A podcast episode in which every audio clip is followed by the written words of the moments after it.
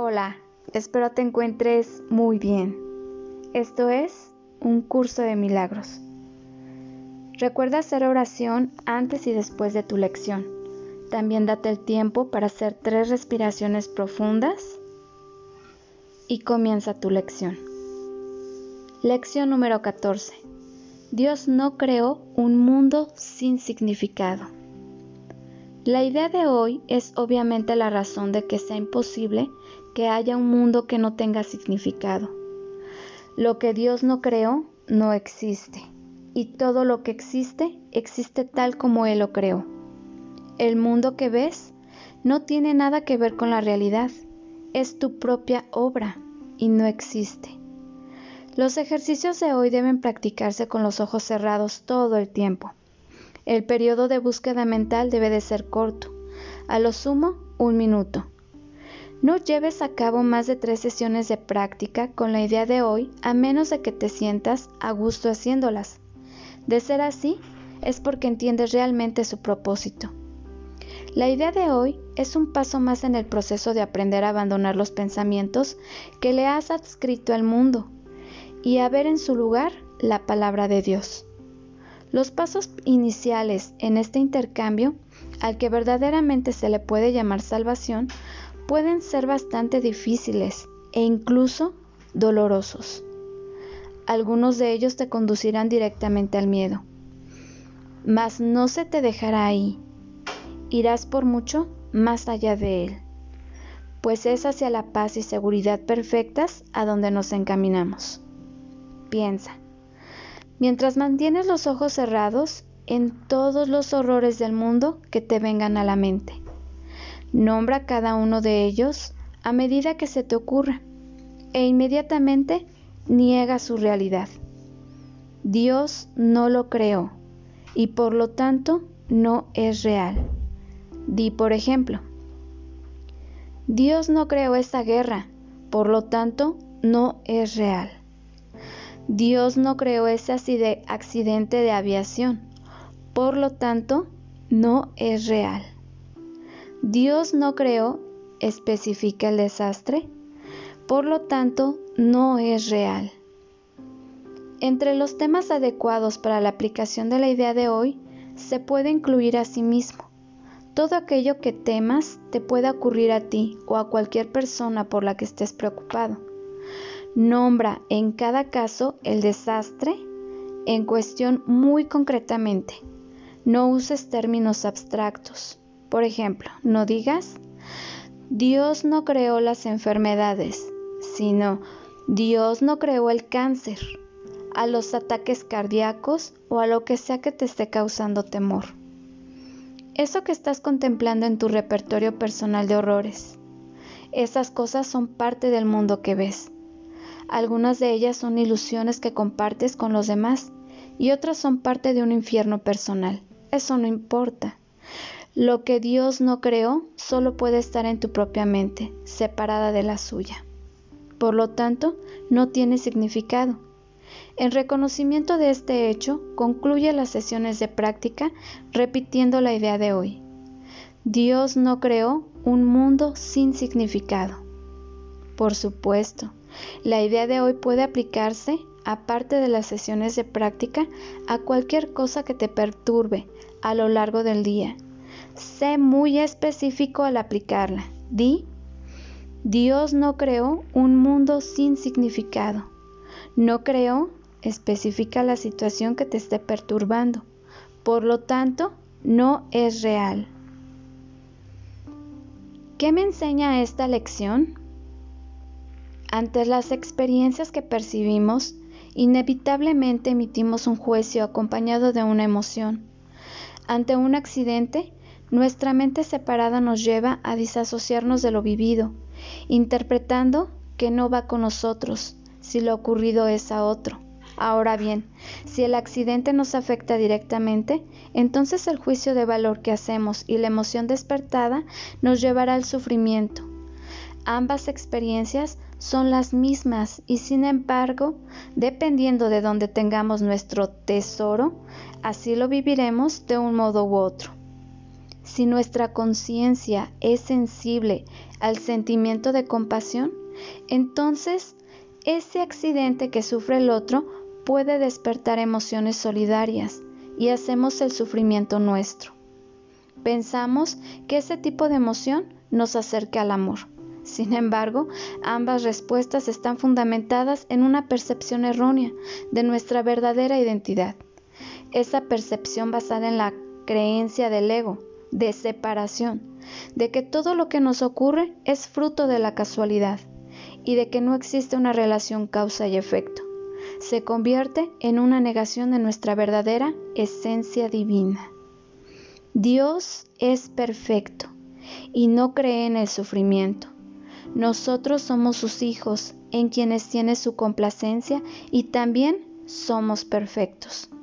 Dios no ha creado el mundo que el ego percibe, por lo que todo lo que el ego percibe no tiene significado para Dios. Luego, tampoco debe tenerlo para nosotros. El ego cree en todo cuanto le ocurre porque lo ha fabricado él, pero el ego no es una creación de, de Dios, es temporal y por lo tanto es irreal. No necesitamos las guerras, el hambre, la enfermedad, el dolor y el sufrimiento. Todos estos hechos son fruto de una mente errada y de la percepción errónea basada en la separación del ser. Si creemos en la guerra, estaremos permitiendo su manifestación.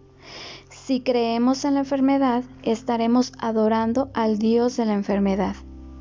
Son vías de sufrimiento para que el ego y sin embargo adora a los ídolos que la mantienen en su mente. Por ejemplo, ¿por qué Dios no evita mis desgracias?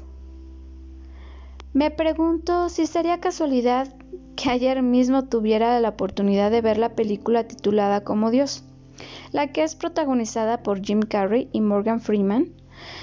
Em, esta película la cito porque su guion nos lleva a pensar sobre la enseñanza recogida en esta lección. Si no la has visto, te la recomiendo. Es evidente que no fue por casualidad, sino causalidad. ¿Quién no ha pensado en una ocasión que Dios es el único culpable de lo que nos pasa? Si lo que experimentamos es dramático, siempre existe ese pensamiento condenatorio, que trata de convencernos de que lo que nos ha ocurrido es como consecuencia de nuestras malas acciones. El poder que ejerce la culpa sobre nuestro inconsciente es tan fuerte que nos lleva a pensar en, e, en esas ideas demenciales. Por otro lado, siempre buscamos la alianza con Dios en un intento de ganar su gracia y así recibir su ayuda providencial para que logremos todos nuestros deseos. Podríamos decir que le pedimos un tráfico de influencias para hacer realidad nuestros propios propósitos. Cuando las circunstancias vividas no nos llevan a gozar de esa prestación, nos limitamos a emitir juicios, como los que se realizan con el protagonista de esta película, que nos lleva a negar la existencia del Creador. Dios no puede evitar nuestras desgracias por una sencilla razón. Él no ve nuestras desgracias, pues no cree en el juicio que nos lleva a considerar lo que nosotros llamamos desgracias. Dios no ha creado el mundo que nosotros sí vemos, y lo vemos porque es nuestra fabricación y creemos en Él. Dios es perfecto y sus creaciones lo son también. Tú y yo somos sus hijos y gozamos de esa perfección cuando nuestra mente es una con Él.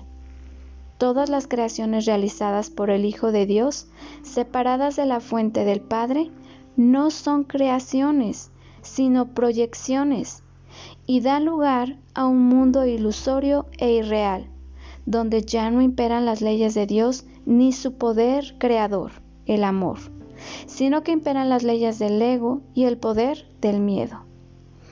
Te pongo una cuestión.